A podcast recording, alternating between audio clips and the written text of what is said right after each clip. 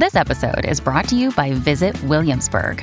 In Williamsburg, Virginia, there's never too much of a good thing. Whether you're a foodie, a golfer, a history buff, a shopaholic, an outdoor enthusiast, or a thrill seeker, you'll find what you came for here and more. So ask yourself, what is it you want? Discover Williamsburg and plan your trip at visitwilliamsburg.com. This is Will Friedle, the voice of the future Dark Knight, Batman Beyond, and you're listening to the DCAU Review hosted by Cal and Liam, streaming at DCAUReview.com and on your favorite podcast app. And remember a few things. First, Dana deserves better. And second, I am Batman. In the year 2039, Gotham City has no heroes. Its people, no hope. Its youth, no future. Evening, boys and girls. Who's up for some laughs? Terry McGinnis was part of the problem. Freeze right there. You can't control your temper, and you'd better if you expect to get anywhere in life. Yeah, I'll be a big success, just like you. Until a moment of violence brought him to the door of a man named Bruce Wayne. Let's put a smile on his face. Leave him alone. Once known as the Batman. Man, you're something. You okay? Now, the Dark Knight will rise again to drive the shadow of evil from the streets of Gotham.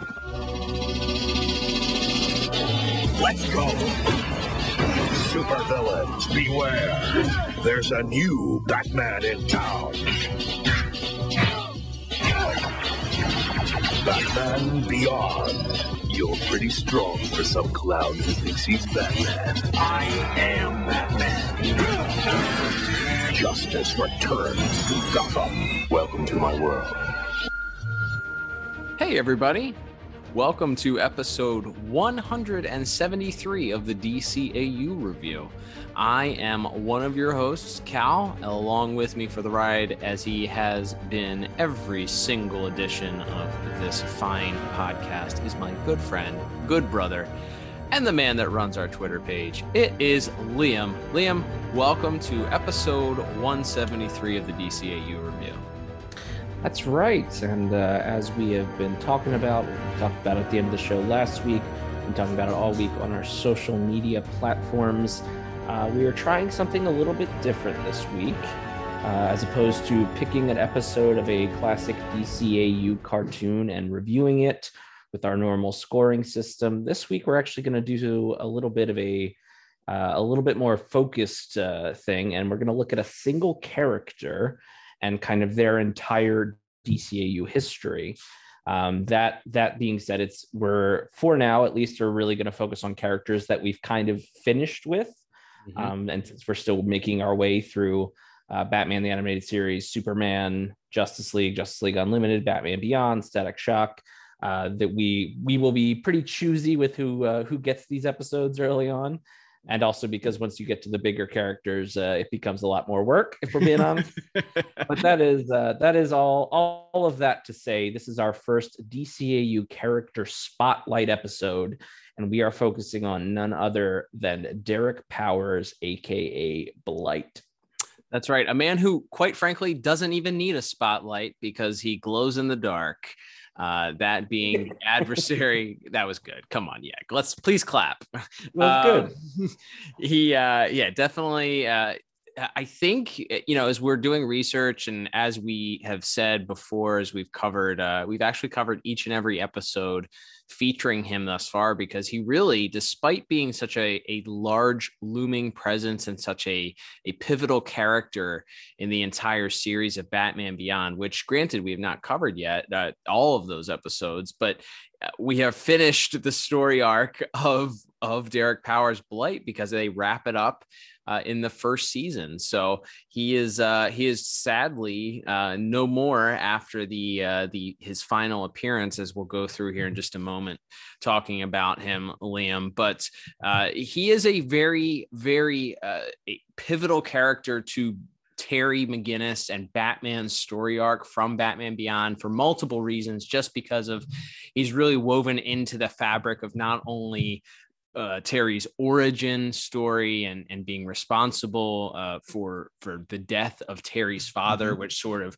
leads uh, to the interaction eventually that he has with Bruce Wayne and uh, becoming Batman, and so it is sort of responsible for Batman's rebirth, if you will but also he's interwoven throughout many episodes in that very first season kind of pulling strings behind the scenes having these constant clashes with bruce wayne as being the head of the the wayne powers organization and sort of bruce not trusting him and knowing what a uh, what a sleazeball he is and them sort of butting heads. So there's a lot that we get very early on there. And even in a few tie-in comics. We get some some Blight appearances too that we'll talk about uh, a little bit later mm-hmm. on here. But uh, as far as as pivotal arch enemies, I think when people that are are in the know think of Batman Beyond's arch enemies, you got to talk about Blight.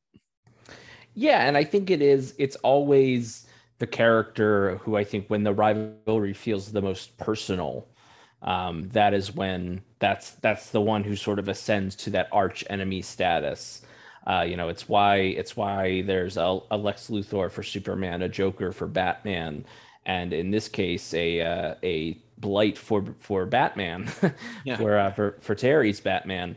Um, in the sense that, as you said, he is so interwoven into the origins of the character. It's uh, you know he he is responsible. He sort of puts a hit out on Terry's father um, that uh, that sends Terry on the path to becoming Batman. I asked you here, Warren, to clear up any misconceptions you might have gotten from that incident with Mr. Tully.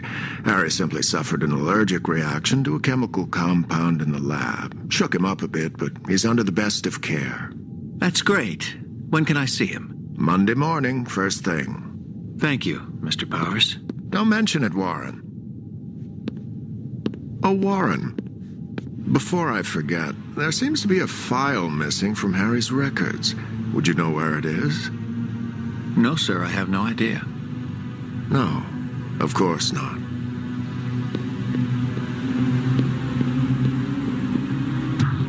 Mr. Fix, any word on the kid? Not yet, but they're looking. I don't have to tell you how important this deal is to Wayne Powers. It's going to open up the entire Eastern Bloc for us, so I don't need it spoiled by a snot-nosed punk. I took care of his old man, didn't I? And uh, it's a it's a little like, and this is a really silly idea. No one would ever do this. But can you imagine if, like, I don't know, I'm just going to throw out an example. The Sandman killed Uncle Ben in Spider-Man. Wouldn't that be you would think that wouldn't work and it would be a terrible idea, but uh, uh, no, they, they would never do anything like that, thankfully. But uh, anyway, but it is sort of that thing where yes, it's it's the Uncle Ben moment, it's the the crime alley Bruce Wayne's parents are, are killed moment for for Terry that is sort of all set off and being orchestrated, though he's not the man who pulls the trigger, so to speak. He is the man who uh, who sends the uh, sends the loaded gun to the man who does kill Terry's father. Um, and and unlike the the man Mister Fix, who Terry gets to face off with in the very first episode of Batman Beyond, it's a longer and sort of slower burn. And at least at first, before we we are made aware that or that Terry is made aware that Blight and Powers are one and the same, Derek Powers, much like Lex Luthor, uh, in Superman the Animated Series is quite untouchable to Batman and to Terry. Uh, and so that sort of adds to the sting of knowing that he is the man responsible for you know the worst thing that's ever happened to you and knowing that there's not much you can do about it so it really gets to that deeply personal uh, rivalry that i think that and that's why i think blight sort of stands above the rest despite as you pointed out not really having that much staying power as far as the multiple seasons go.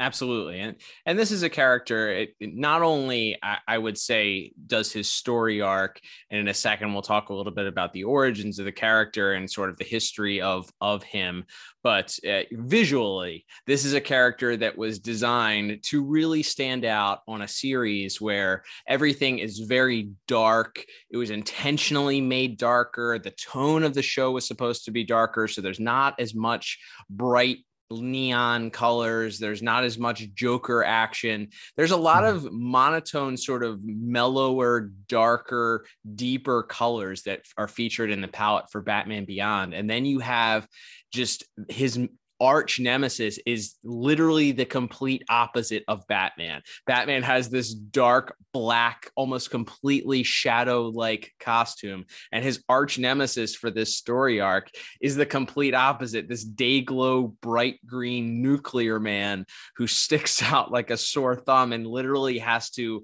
continually sort of cover himself with his artificial skin to prevent from standing out in such a such a great way. I think the character design for Blight, which we'll talk about in a second, sort of some of the influence that it came from, is is another thing that stands out and makes this character such a such an interesting visual piece. And we talk about visuals so much in our in our reviews that i think it's important that we talk about visually it's a pretty cool looking character.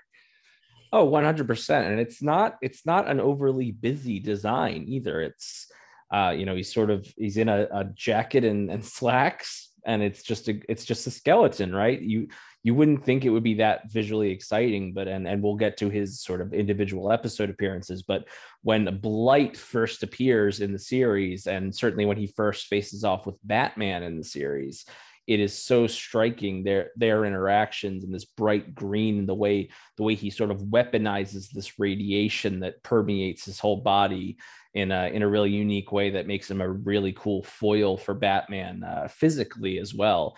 But it, yeah, it's it's something, and and and we'll get into this in his his origins. It's almost it's like part he's he is this sort of corporate psycho along the lines of a Lex Luthor or a Norman Osborn, but he's also you know he's almost he's also has the look of you know a horror movie villain like he's very he's very vicious and and terrifying as well there's it's it's a really interesting design and again not not overly complicated. It's just that bright hue of green, as you said, sort of contrasting the simplicity and and uh, you know the simple perfection that is that Batman Beyond suit when when they go toe to toe. It's it's really striking.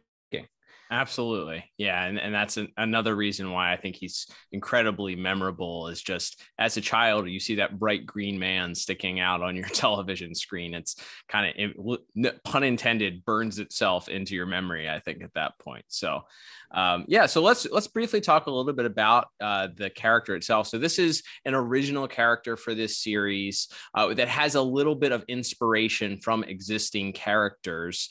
Um, as you mentioned, uh, there's certainly some Lex Luthor puppet string ma- or puppet masters pulling the strings type influence, uh, being the this a similar in the vein of the way that Lex Luthor was in Superman the animated series. So there's definitely some influence there Looks wise, though, um, his look, the skeleton, the nuclear man type look was actually borrowed from a, an existing member of the standard continuity Batman's Rogues Gallery, a, a villain that was created in 1990 or in 1977 uh, by Steve Englehart, the same creator who's responsible actually for for creating Star Lord and some of the other ga- uh, Guardians of the Galaxy. He actually had done some early work on the Batman movie uh, that eventually became, of course, the inspiration ultimately for mm-hmm. Batman the animated series. So there's some interesting DCAU, uh, certainly some uh, six, six, degrees of DCAU separation there, I guess, uh, that you could tie him back to.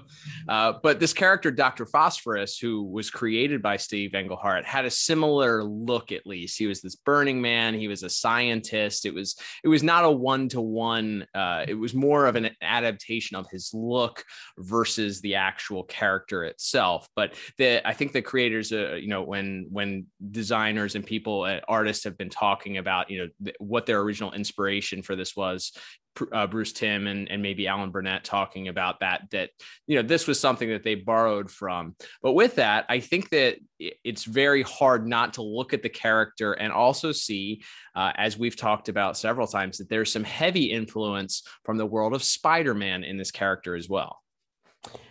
Absolutely, and yeah, as, as we've touched on that, uh, that Norman Osborn uh, Green Goblin character is is obviously one of the the tippy top Spider-Man rogues for again the same reasons we've been talking about the sort of deeply personal uh, feud that the, those characters have had over the years, and sort of the unique uh, the unique villainy of that character, and how he how he is such a foil for Spider-Man.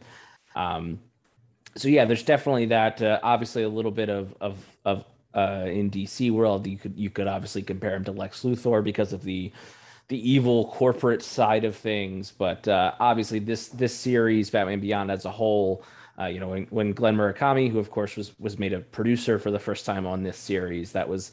Uh, you know that was one of his his main goals. I think was to really model Terry and and the whole series after that that early Steve Ditko Spider-Man uh, stuff, and and certainly giving him a a, a nemesis who is both a powerful physical threat and that also happens to be a a corporate titan in his day job. I that's that was certainly no coincidence. Absolutely. So, uh, you know, this is a character again whose whose story starts and ends with the DCAU. We'll talk a little bit, touch a little bit later on uh, how he's made his way into main continuity DC Comics. But uh, let's start talking about uh, his actual DCAU story arc, Liam. As we said, it's only the six episodes, seven episodes that he really plays a part in, which is crazy to think.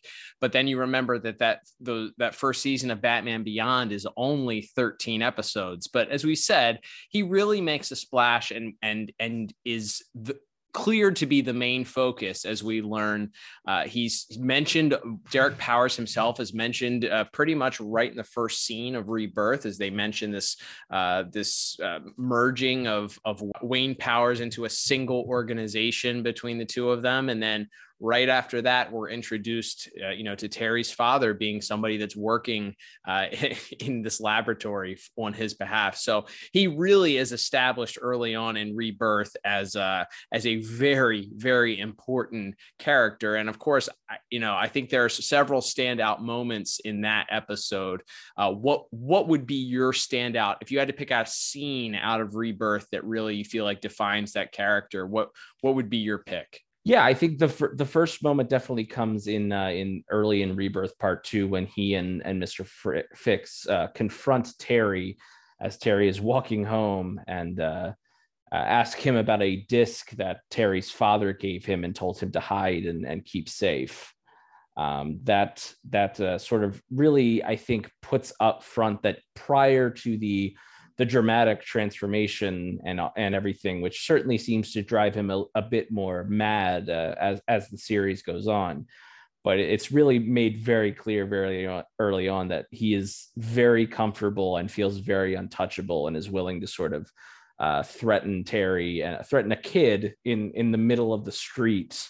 Uh, you know, in broad daylight, he he just has this this really dramatic corporate slime. Hello, Terry. Ever had a ride in a limo? My dad always told me to never take rides from strangers. Who's a stranger? Besides, your dad's not around anymore. Be smart, Terry. Get in. I'll pass. Let go of me! What are you doing? You, you some kind of sicko? Help! Help! That won't do you any good, Terry. Why don't you make it easy on yourself and give me back my disc? What disc? You know what I'm talking about. All right. If he lets go. Uh, to him, and uh, it really, it really comes out, uh, really comes comes out in that scene, and and I think the the the final moments of the episode when we get our first reveal of Blight would also obviously have to come into play here.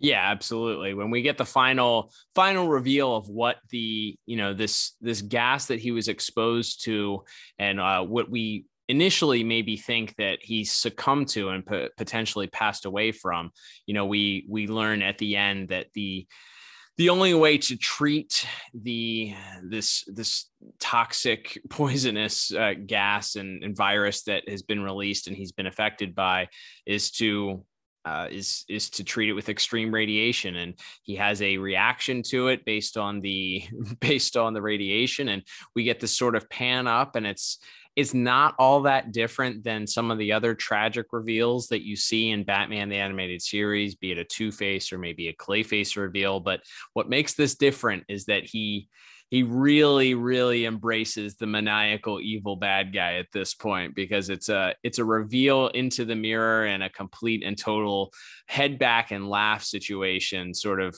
crazily as he he begins to see uh, just kind of the, the monster that he's become. So yeah those both of those i think are are set really set the table not only for for who he is character wise you know deep down what his character is but also then uh, you know the the crazy side of things that reveal that maybe this this radiation exposure to this gas is uh, you know is is going is messed with his brain further than he expected it to. So uh, moving on from there, uh, his next appearance, believe it or not, is going to be in the very next episode uh, that comes in order, which is uh, so we covered Rebirth, by the way, back on episode 26 of the DCAU review. You can check out all of these episodes that we're going to mention that we've covered them in the archives at dcaureview.com or streaming on your favorite podcast app also available on YouTube through the Podtower. So uh, go back and listen to these if you're interested in it. You know, some of these we gave higher scores than others. Uh, Rebirth, I gave it a 32 out of 40. Liam gave it a 31 out of 40. So, uh, you know, pretty high on the scale there of enjoyability being the debut uh, episode. Uh, his next appearance would be in Blackout, which is, of course, Liam, the Inque episode. And that one is a very fun episode for a lot of reasons, uh, mostly because of the Inque storyline. Again, this, this episode features a lot of Derek Powers in the background, sort of pulling the strings as he's hired Inque to sabotage Foxteca, which is a rival company uh, owned by Lucius Fox Jr. that's sort of rivaling Wayne Powers. So he's hired Inque as a saboteur to come in and and, and destroy research and sabotage them, uh, and then eventually r- recognizes and realizes uh, after he has this interaction with Bruce Wayne, which to me I think is the highlight of the episode, is we really get to see Bruce and Derek Powers go head to head for their very first time as Bruce kind of lets him know that, hey, I know you're not a good person and I'm not going to let you get away with it. Come in, Bruce. What a pleasant surprise. How have you been holding up? With a cane. Very clever. I must say, it's so nice to see you taking an interest after all these years. We're lucky to have you as a resource. Mm-hmm. You should come by more often. I'll set you up with the finest office in the building. Just not this one. Uh, I'd prefer you not touch that. In case you're worried, I didn't come here to set up shop again. Why, Bruce, you've misread me. I don't worry. I just came to say this. Keep your hands off Foxteca. Pardon me? I may not have the leverage on paper anymore, but I still have friends. The Foxes were a valued part of this company for years. I'd hate to find out Wayne Powers was involved in these attacks. Bruce, let me put your concerns to rest. I'd never do such a thing. Why, Lucius Jr. was still vice president when I took over. I know. You fired him. yeah, that is that is sort of a, an interesting uh, dichotomy that we see throughout the rest of the season. Is that Powers does sort of have that rivalry, not just with with Batman as Terry, but also there is this sort of thing where he muscled in on Bruce's company, and Bruce is now now sort of having his life revitalized, his you know his ability to care about not only you know the city itself, but his company in, in particular. Um, how how important that sort of becomes to Bruce for the rest of the season, and, he, and you see that uh, you see that rivalry that he he's sort of he's made enemies of both uh, both of the Batmen by uh, by pretty early on in the series. Yeah, so we do get a little bit of the reveal as as he realizes, as Derek Powers realizes that Bruce is going to be uh, a, a, a difficult adversary, as well as Batman continuing to meddle into things. So uh, Inque decides that she's going to set out on this uh, path to try and kill Batman specifically and uh, that that's where we he, she finds her way into the Bat Cave. A very memorable episode. You and I both loved that episode. I gave it a 36 out of 40. You gave it a 35 out of 40. So pretty high scores for that one as well. Mm-hmm. Uh, so I, I, think the the best parts of that, as far as Blight are concerned, though, are sort of revealing how he's sort of we already knew he was ruthless, but this really sinks it in that he doesn't care who it is, whether it's if they're standing in his way, he he will do whatever it takes. And he even has this interaction with Ink where he tells her he doesn't care what what it's going to cost. He needs mm-hmm. Batman gone. So he this is sort of a reveal of that ruthless character, that ruthless nature of his. And I think think does a great job of showcasing that. So uh, we move forward at, at, again one episode later in, in maybe one of my favorite Batman Beyond episodes of all time. And that is the episode Meltdown Liam. And this is where we finally get the official reveal and the first battle between Batman and Blight himself. Yeah, that that episode is uh, it's an all-time classic. It's uh, obviously because it also features the return and and sort of the finale of this long-standing Mister Freeze story arc that starts in the original Batman the animated series. But uh, as you mentioned, Cal, it also features the the true sort of first action that we see uh, Blight take uh, as as a character. Is uh, he's sort of as Derek Powers is manipulating Victor Freeze throughout the episode, and eventually decides that he's going to uh, to just kill Vis- Victor Freeze. The experiment they were working on with him just isn't working, and so instead he's going to uh, just scrap it and start over. And uh, and when Victor Freeze looks to take revenge and freezes him in an ice block, as as he does. Uh, that leads to yes, the uh, the debut, the first meeting of Blight and Batman.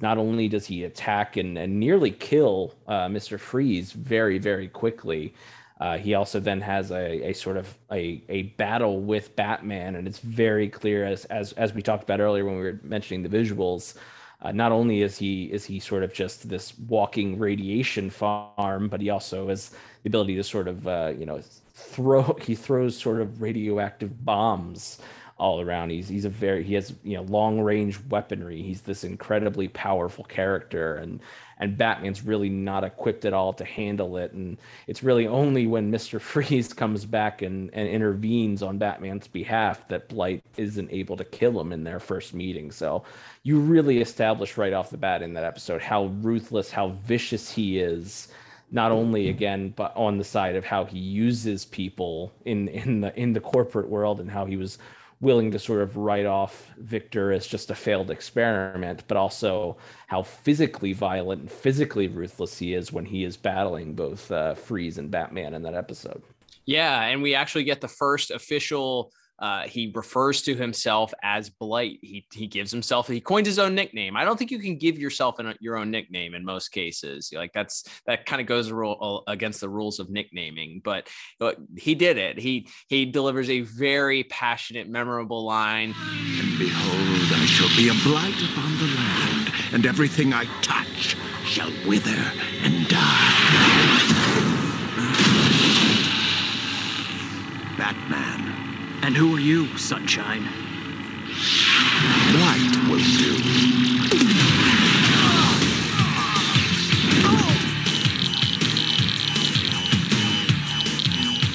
Terry, there's something hot in that room.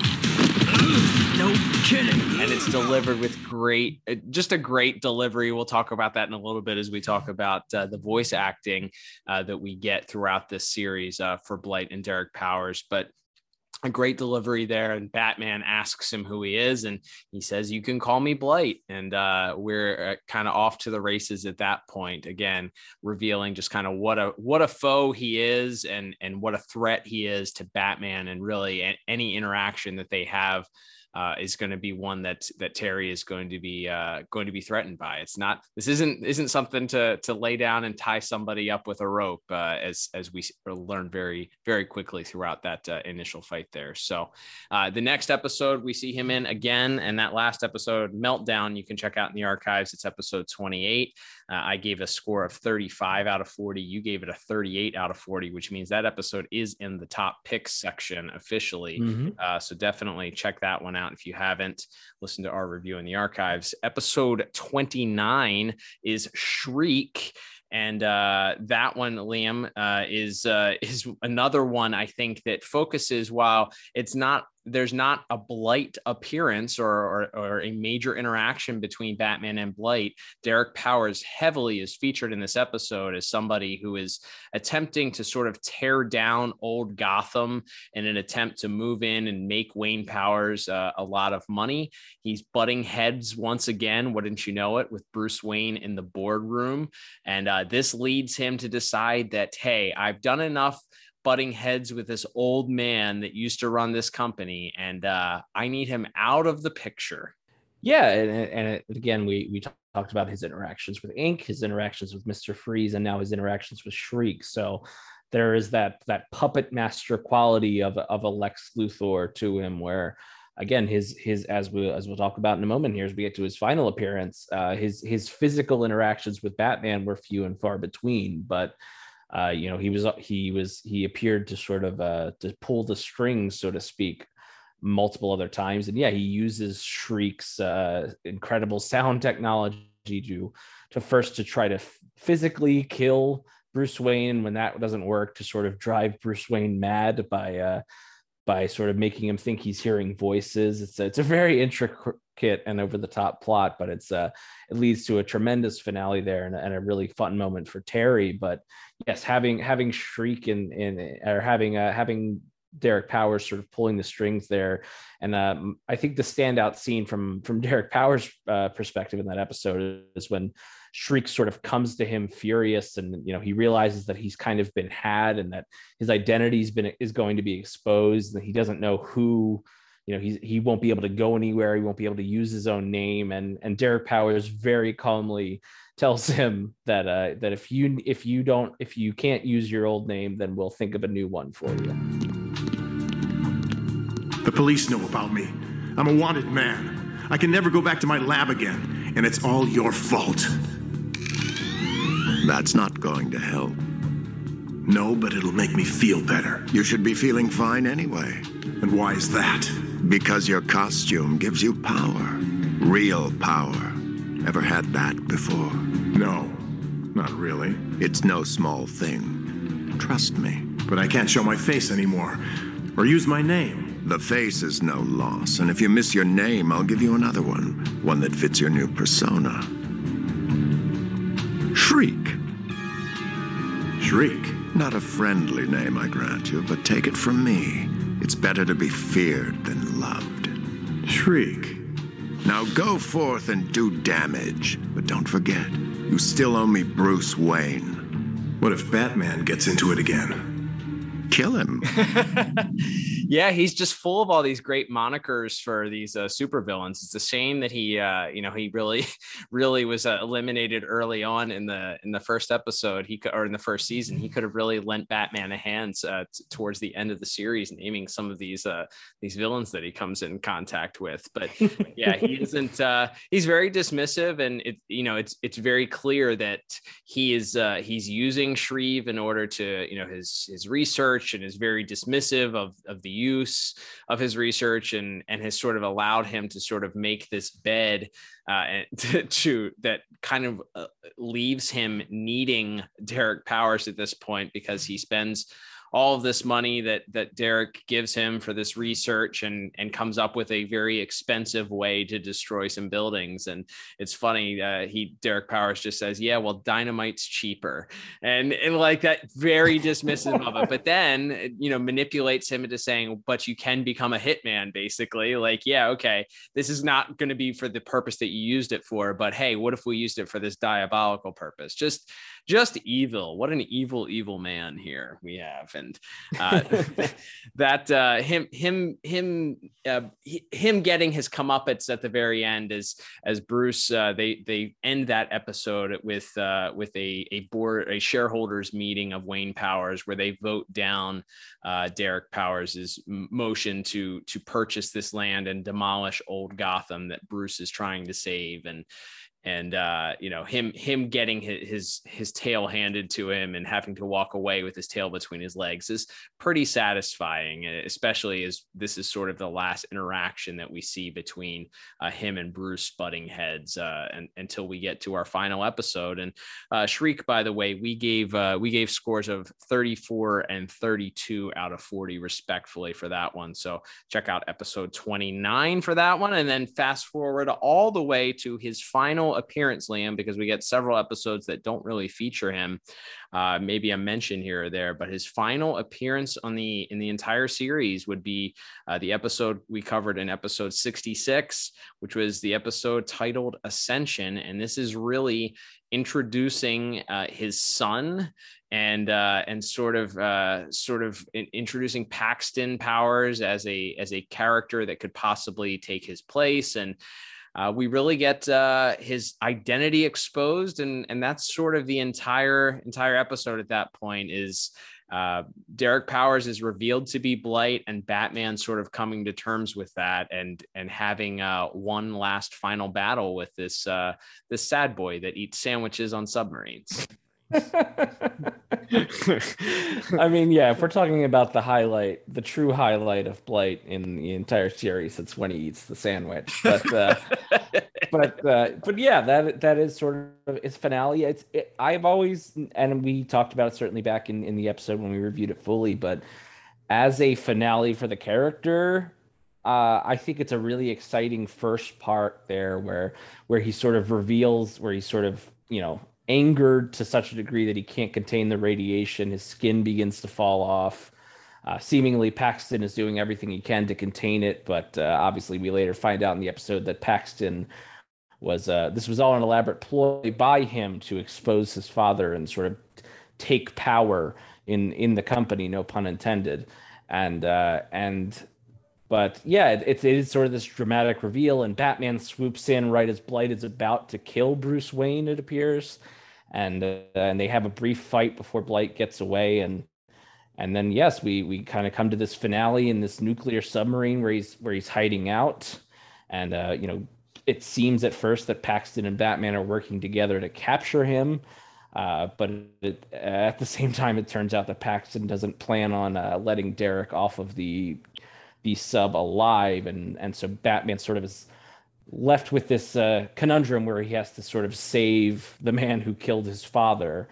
But uh, despite n- keeping Paxton from killing Blight, uh, Blight has sort of lost it completely and and sets off a chain reaction of explosions where the where the sub is is going down and blowing up and Batman is able to escape. Paxton and the other the other thugs on the ship are able to get away, but uh, that is the end. We don't really, we obviously never see a body, but where there's there's no there's no real follow up to it. So for all intents and purposes, uh, unless we get some sort of follow up in a future uh, animated series or or movie revival of some sort, um, this is the end. It's uh, he blows up in a submarine and floats to the bottom of the, the ocean.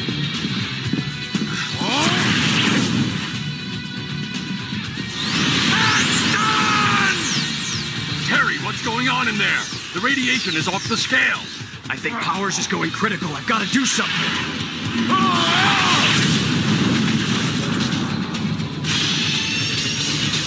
Get out, now!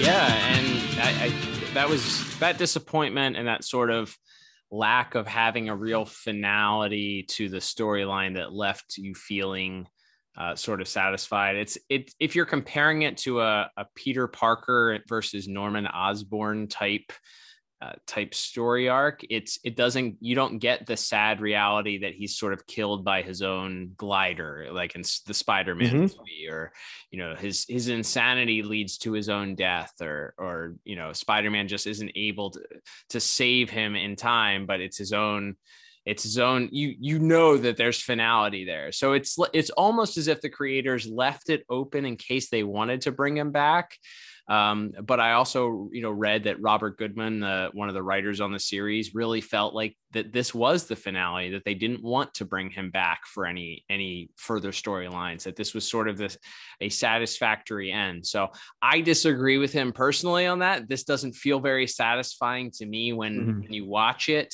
Um, it seems very anticlimactic at points, and our scores ended up being the lowest of all of the Blight episodes for this one. I gave it 22, and you gave it a 24 out of 40. So uh, we did not love that episode, uh, but you can check out our review on episode 66 in the archives at dcaureview.com. Uh, there is Liam, and we've we've talked about this and where this falls into into continuity and all when we start talking about tie-in comics, especially some of those comics that were directly, you know, featured the Warner Brothers W Kids WB logo on them, and you know, as seen mm-hmm. on Kids WB, things that were that were meant uh, to be tie-ins to the the comics, but a lot of times that creators themselves didn't reference, didn't pay attention to, or weren't consulted on as they were written. There is uh, there are two appearances that that Blight makes. One in Batman Beyond Volume One, number three. Uh, never, it's a story called Never Mix, Never Worry. Uh, that's sort of sandwiched in between or just after the Rebirth adaptation uh, done in the first two issues of that series. And then we do kind of get what ultimately is a, a to me, a little bit more of a satisfactory ending for the character. Not much, but at least a, a clear, defined ending for the character in Batman Beyond Volume 2 number 18 uh, it's actually uh, features stalker who we uh, the stalker who we just covered in last week's episode and uh, mm-hmm. features him and it also uh, features blight as well it's a story called uh, prey or hunter hunter or prey and it deals with with Blight uh, being completely an amnesiac, not remembering anything except that Batman is sort of responsible for him and responsible for his uh, for what he's become, and uh, Stalker is sort of hunting him as well. And there's there's lots of play back and forth. Definitely recommend uh, if you have one of the the comics apps or maybe the D- DC Universe app, a wonderful app by the way. Um, sure is uh, you could check out that comic on there, read it for free, or or maybe you know if you you happen to stumble upon it in the uh, back issues at your local comic shop, pick it up. It's it's an interesting story, and that one has more of a finality to it. Is uh, as as Blight is sort of encased in this molten lead and and ultimately pronounced dead at that point, uh, a part of the Stalker's collection at that point. Uh, but that's sort of all that we get as far as DCAU stuff when it comes to to uh, to Derek Powers himself and Blight. So it's an arc that starts out with a lot of promise, and I think there are definitely, as we've talked about, a lot of impactful points, especially in that in that first uh, first season of Batman Beyond, stuff that you would ripple out also, and certainly feel throughout the the uh, the entire series. So I think for that reason, it's it's inarguable, and we've kind of already established it. But it that's why Derek Powers and, and Blight is such an important character, is because those episodes, even though it's only a handful of episodes that he's in, he's he's pretty he's a pretty big deal in a lot of a lot of these early episodes that really shape and, and affect who Terry is and, and who he is as Batman yeah, it, it's interesting, um, and certainly, as you said, Mister Mister Goodman, who wrote that that final episode, sort of saw saw a finality to this, and that it was time to wrap the character up. Um, and we we've talked about that certainly quite a few times, and we've we've referenced it uh, that that there was sort of a directive to to move the show into into the high school more, and maybe they felt that with that direction there wasn't much of a place for a this this sort of corporate intrigue with this character. But yeah, regardless, I think of when I think of Blight, I think of yes, while he may be in in our minds the maybe the arch enemy of of Terry of, of Batman in in that in the world of Batman Beyond, it does feel a little bit of uh, you know a missed opportunity. Um, and again, I don't I don't think there's a problem with with with having finality, with having a character killed off or with you know curing them of, of of the disease or the or taking away their powers and sending them to jail whatever you want to do i don't think there's a problem with that i don't think every character needs to always be coming back forever but it it just felt like such a an open-ended finale uh, that that we got in the show. And as you said, there is a tiny bit of uh, follow up in the in the tie-in comics. But yeah, we didn't we didn't really ever get like that satisfying that satisfying final fight. And I th- I think that's also part of it is they're they're in a they're in this sort of cramped submarine area and and blight is in a net and and terry is, is sort of and there isn't really even a moment where terry thinks about whether he wants to save blight or whether he's going to let him die. So it's it doesn't really it's not even like a big you know hero moment for terry when he decides he's going to save his his his father's killer. So yeah i think what i think of is a, a great design as we've talked about a cool character deeply integral and important to the origins of the character and the first season of the show. But uh, definitely feels like there was uh, there was still some some juice left. There was still some uh, some uh, some gas in the tank so to speak before we uh, despite the fact that we sort of said goodbye to Mr. Powers, at least in the main DCAU continuity at that point. That's right, and, uh, as you as you mentioned there, he has been brought into uh, standard continuity for.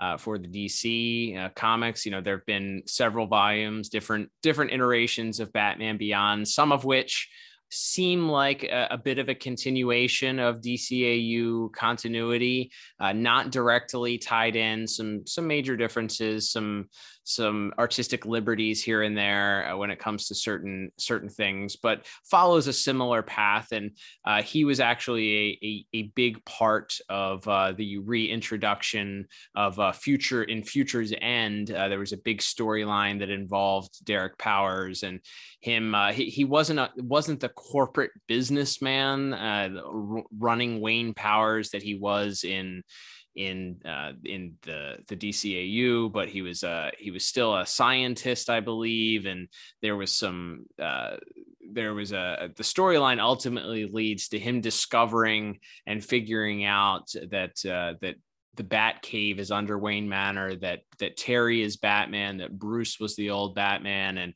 at this point, some some of their other characters involved. Matt McGinnis is also serving on the Bat team, and we get I believe Dick Grayson's daughter is also on the in one of the heroes as well. Uh, so yeah. we have we have a lot of different characters that weren't necessarily explored in the DCAU, but I think it's cool and it, it's it's a testimony I think to the character, not only how the character looks, but the the the backstory to the character, his powers, all of that powers pun intended, but uh, his abilities, if you will, uh, you know, all of that to then have that adapted into the standard DC continuity means they did something right because there's some meat on the bone there for writers to use. Yeah, absolutely. Um, yeah, that that sort of Futures End rebirth uh, rebirth run of Batman Beyond, which was sort of all written by uh, by Dan Jurgens, and then uh, you know, had a lot of different uh, really talented artists. Uh, Sean, Sean Chen did uh, most of the Blight arc. But uh, yeah, it, it did an interesting thing where it sort of melded a lot of elements, a lot of the returning characters like Curare and Blight and the Jokers and some of those elements of the animated series, but also tied in Damian Wayne and some of the the more modern D, main DC Comics elements to the series. So it sort of jumped around to different things. But yeah, I, I like the idea of, of of reintroducing Blight, especially because like we've been talking about, we didn't really get a, a satisfactory finale to uh, where we get that that knockdown, drag out fight between Batman and and Blight. But yeah, I, I think that's that's a character that there is still meat on the bone there. Whether it is, like I said, if whether or not if someday there is an, a new animated series, if there's if there's a live action Batman Beyond movie made someday, I think this is a character that still has a lot of room to be to be molded and and sort of added into that that Batman mythos. And and yeah it's it's cool to see where where he's popped up in in the comics since uh since his debut but definitely feels like there's still there's still quite a bit that could be done with this character going forward Absolutely. Um, and yeah, some of the things that we cover here, you know, definitely if you have the opportunity, just encourage. We love comic books, uh, you know, obviously main DC continuity, DCAU stuff. So just encouragement if you haven't thought about picking some of that stuff up, or maybe you want just a little bit of extra Batman Beyond story or, or some Blight, uh, you can check out that old that old Futures End run. It's only about a year old or so, uh, a little older, I think, was uh, when the finale came out. So uh, it's it's not that that old. So you can probably find it in your back issues at your comic shop, or you know check it out on one of the uh, digital apps. But good, some good stuff there to certainly enjoy. Some beautiful artwork. Uh, Liam, we we talk about usually break down our episodes, and you know we've talked about visuals and ultimately the the plot of of Blight. I think we'd be remiss if we didn't talk about some some music here that there isn't quite a, a blight theme that I recall. Nothing that stands mm. out as a definitive blight soundtrack something that you can put your finger on and go oh yeah that's the that's the blight theme right there but i think right. there I, I think that as we've learned in in in covering the episodes of batman beyond that we've uh, that we've that we've done so far uh, that there are there's always going to be musical moments that occur with characters and I, I I was able to maybe pinpoint one or two. I, I think uh, meltdown. I think is a is a great showcase that that final battle and the ultimately the initial reveal of of Blight uh, as as a as a character. This is the first time Batman has really seen him, if you recall. And then you have the mm-hmm. you Mr. Freeze happening at the same time, and it's the three of them, and Batman sort of interacting with them, and Bruce is on the radio talking to Terry. You know, not really doesn't have the visuals on, so he's just kind of experiencing what's happening with the suit, and so there's a lot of a lot of great musical moments there. Uh, did you have anything that stood out for you from you from your recollection of of musical moments when it came to Blight? Definitely the the meltdown fight. I think from the moment when when Batman asks him his name and and he says blight will do it. The the theme sort of really ramps up. It's really heavy drums and and guitar as as you might expect from batman beyond but it really sort of ramps up there in a way that it feels like uh like like final boss music or boss fight music i think. It's a it's a really like all right now it's on. Now now there's trouble here. And i think that's a, that's a pretty fun really fast paced uh, scene there. It's it's uh, it's pretty tremendous. And then and then and yeah I, I think it's very simple. In fact it might almost be like single notes but the the scene the reveal of blight at the end of rebirth part two uh, as as we as you talked about he he sort of looks in the mirror sees it and starts to laugh maniacally and there's sort of these single notes and it's almost like the uh the christopher nolan sound the inception sound yep. single boom like the just and and then that, that sort of slow pan where he turns around and is almost looking into the camera as he's laughing maniacally. The good news is the radiation seems to have completely eradicated the virus. What's the bad news? As you know, the mutational properties of the virus can be corrupted by its environment. Bottom line it, Doctor. Kill the radiation, please.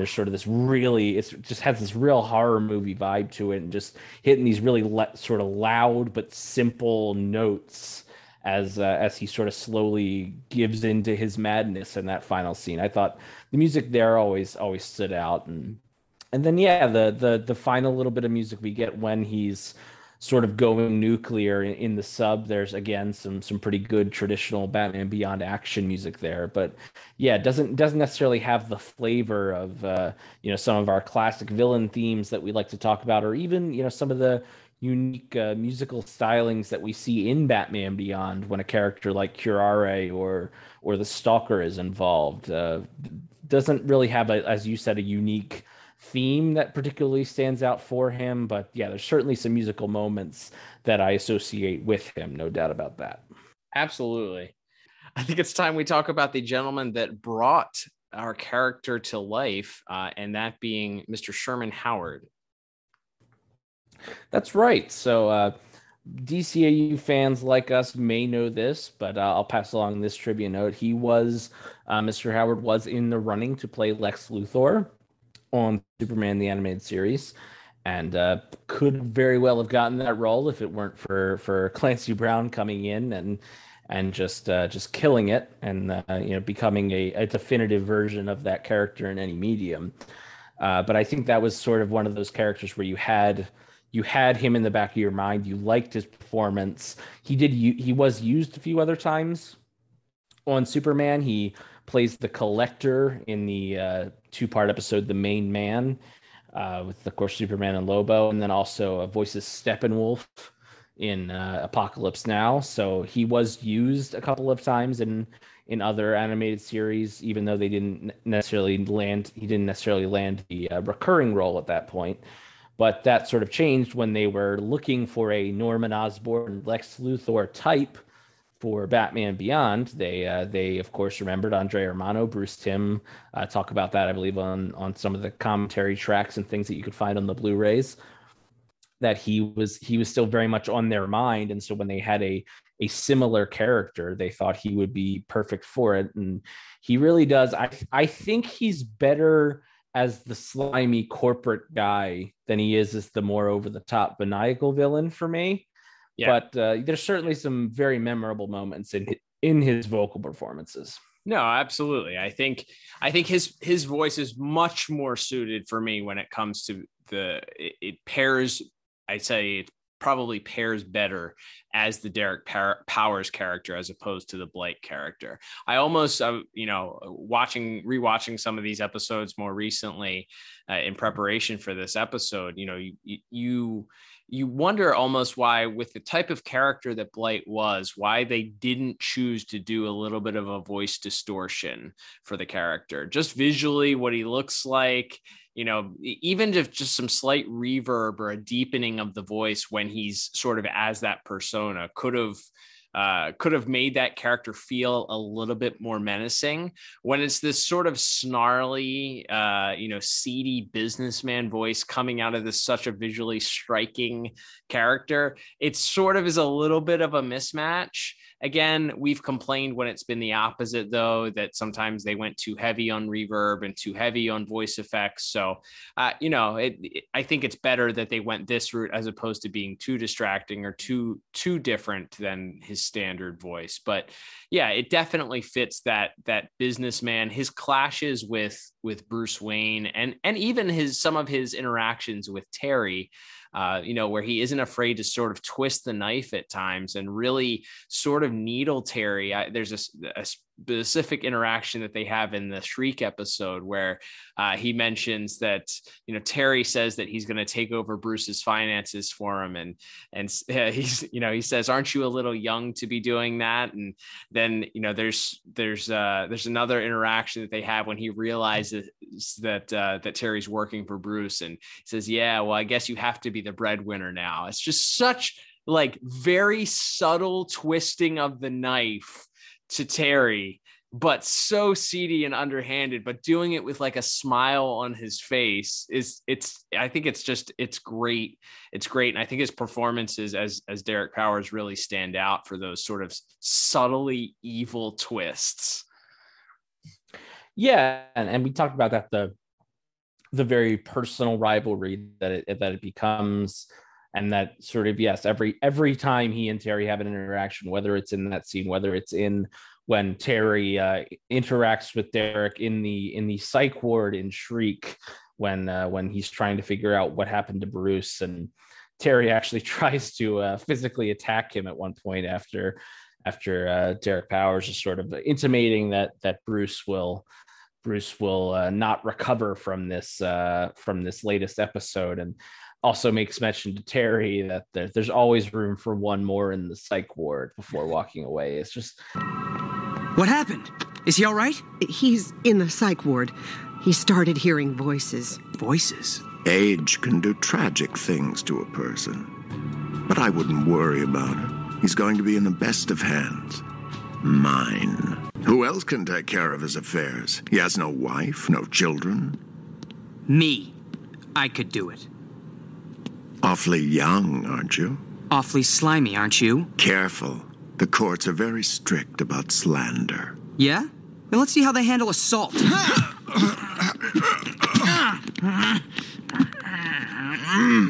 You should know something about the psych ward here. There's always room for one more. Those, yeah, those those moments of, of where he's a little bit more understated and more uh, more uh, subtly villainous, I think, are what stand out to me as far as uh, Mr. Mr. Uh, Howard's performance. But yeah, that's that's without a doubt that is the that is the uh, that is an iconic performance by him and by association because blight has appeared in very little other medium he is as as to date the only person who's voiced this character so that is uh you know that he he stands alone at least as uh, as of, of the time of recording here that's right. Uh, so I, I, think it's a it's a it's a case of yeah we're we're pretty happy with the cast voice casting and I think it fits the character well and as you said not that we have anything to compare it to but uh, a solid job and certainly uh, makes sense why uh, this would be the defining voice for this character moving forward. But um, William, I think wrapping things up here, I think long term thinking about this character and some of the impact that it's had um, outside of this this story arc, he he has had some uh, small appearances in different merchandise. You and I are both action figure collectors, and we've talked mm-hmm. a lot about the injustice that was served to this extremely toyetic character that deserved a proper action figure and really only has a few representations uh, when it comes to collecting, and that for for collectors to choose from, nothing that's truly representative of his uh, his actual appearance on the show. Too, it's it's a it's a miscarriage of justice justice. Yeah, yeah, we have uh, very few things to pick from. We have a we have a Kenner slash Hasbro toy that says it's Blight on the box, but uh, does not look much like the character that we saw on television. Uh, he also had a, actually, quite frankly, much more accurate uh, representation in a Burger King Happy Meal toy, mm-hmm. although the sort of Derek Powers cover that like that character, but uh, you know, we'll take it for the more accurate blight at the very least. For sure. Um, but but yeah, other than uh, a minor little uh, Kubrick sort of quasi Lego type toy, uh, it was pretty much slim pickings for for blight representation and action figures until uh, just this this year uh, when we are uh, as we speak, I believe, where the the Blight McFarlane Toys figure that is again based on the Rebirth uh, slash Futures End Batman Beyond comic book look, and not the the TV series look, uh, will be coming to stores or may also already be in some stores uh, across the U.S. here. But man, yeah, it's all all these years and how impactful he sort of feels to this series. It's it's slim pickings when it comes to uh, blight appearances and in, uh, in merchandise. Yeah. So uh, hopefully, you know, there was this sort of shady or not shady, but sort of uh, illusion and and not really completely fleshed out announcement about uh, McFarlane taking over the DC Direct license and uh, doing some DC Direct stuff that was announced a couple of uh, probably a month or two ago now. So who knows what the future holds for that? Uh, maybe crossing our fingers, toes, and, and arms and legs, uh, we can get them to perhaps produce a, a, a Batman Beyond TV accurate or show accurate series of figures, even a even a three or four figure series would be great to go as a companion to those uh, DC Direct DCAU figures that they've they've produced over the last several years. Because that this is a character that looks amazing, and even in that suit and and and slacks and jacket, I, I think that it's such a very visually appetizing character that it, it would fit right next to your Batman Beyond on your shelf. So the fact that we don't really have many options uh, to to suppose a a screen accurate or a show accurate blight with your your Terry McGinnis figure is again a miscarriage of justice and a long overdue. So crossing our fingers that that uh, is remedied at some point in the near future. But uh, overall, Liam, I think uh, it's safe to say we could probably come up with a favorite moment or so uh, for for this character. We, uh, I, I, think mine is probably going to have to be that meltdown. Uh, I, I think that that that mm-hmm. reveal, the initial interaction with Batman, you have the whole Mister Freeze stuff going on, the interaction between Mister Freeze and and Blight, the characters on the two ends of the spectrum when it comes to their powers. Uh, you know, heat versus cold, uh, fire versus ice, uh, and then you throw Batman in the mix uh, is probably my favorite moment of the series. Uh, what What about you? How, wh- who, what's your favorite Blight moment uh, that we covered? Yeah, I mean, Meltdown's really hard to beat. Um, for the sake of being a little bit different, I, I, will just mention. Um, I think the the initial those last few minutes of of rebirth from when uh, you know he tries to throw the gas uh, where terry throws the gas canister at him and he's exposed. As you said it's sort of a mystery what happens to him until those last few minutes. That reveal as as we've just talked about in in there is i think it does stand out for me as probably the other iconic blight moment where he's he's sort of under this light which projects him as looking very normal and he demands they shut the light off. And as soon as the light goes away you see that green glowing skeleton and and as, as i said that sort of horror movie to be continued ending that they that that episode has um, that's that's probably the other standout blight uh, moment for me as well as meltdown well, Liam, that will bring an end to our initial DCAU character spotlight here as we uh, have highlighted pretty much all of Blight's run from start to finish in the DCAU. We would love to hear your feedback as listeners. Uh, feel free to tweet us at DCAU Review, or uh, you can slide into those DMs at in, on Instagram at DCAU Review as well, or leave a comment on one of our posts. We love that sweet, sweet, sweet engagement regardless of what platform you select. Uh, but we'd love to hear your thoughts on where Blight lands in your favorite Batman Beyond characters, maybe your favorite DCAU main villains. Uh, do you feel like he's he's been robbed of of his uh, opportunity to be properly appreciated in action figure form? Uh, give us your thoughts and uh, let us know what you think about this new format. For it's not something that we're going to be doing every single week, so you don't have to worry about that if you love our normal format. But it's something that we're looking to throw in here and there, as we said, uh, sort of talk about some of these characters that are very popular. But you know, we've left long ago. We talked about Liam. That so many of these episodes were in the first thirty episodes that we covered, and we're we're on episode one seventy three this week. So lots uh, lots of time and weeks in between the last time we talked about Derek Powers and Blight. So I love the opportunity to talk with you, and uh, hopefully the fans did too, uh, about this character that's uh, so important to to Batman. Batman Beyond during our Batman Beyond month. Yeah, yeah, definitely want to hear feedback on this. Both uh, if you liked this uh, this format that we went with, if you have suggestions on how we could tweak it, we'd love to hear those. And uh, of course, obviously, we'd like to hear uh, other characters you would like to hear in this DCAU character spotlight series. So uh, definitely reach out to us at DCAU Review on Twitter and on Instagram.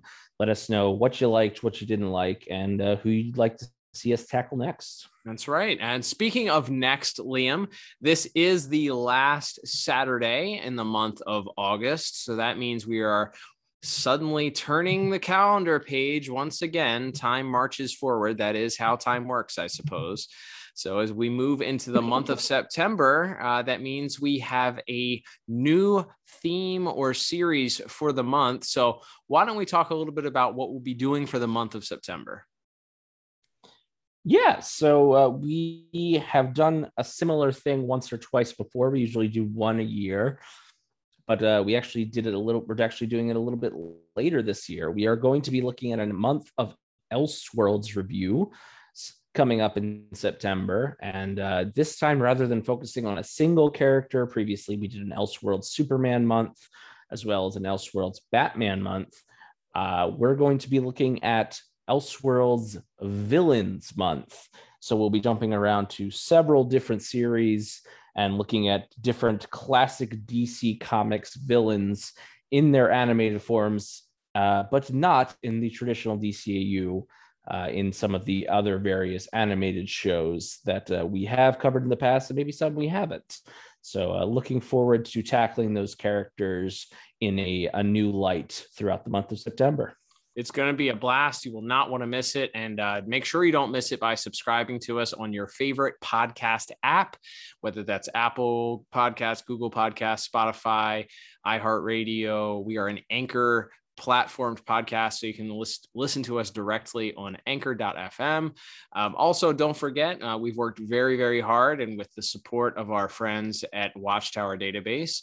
Uh, we are a part of the Podtower network on youtube. So if you consume your podcast via youtube go ahead and search for Podtower uh, in the search bar We'll come up there. You can uh, do us a favor subscribe to that channel. That helps us out. We're looking uh, to get our subscribership up on that website. So uh, even if you don't listen to our to our podcast there and you want to support us, lend us a hand, uh, do a, a, subscribe on the Podtower channel. And not only do you get content from us, but you get some great content, some additional podcasts from the Watchtower database, as well as our friends at Tim Talk, uh, who have also done a, almost full review of the entire DCAU. So uh, check them out as well. Don't forget, you can also buy yourself a t shirt if you're feeling really, really generous uh, over at DCAUreview.com. You can head to the store tab and uh, pick yourself up a shirt or a hat if you want to send a few dollars our way. We would definitely appreciate that. And thank you. If not, you can also leave us a review on your favorite podcast app, and that helps us out immensely as well. Looking forward to kicking off Elseworlds Villains Month starting next week. But until then, I'm Cal. And I'm Liam. And we will talk to you on the next episode of the DCAU Review. Bye bye.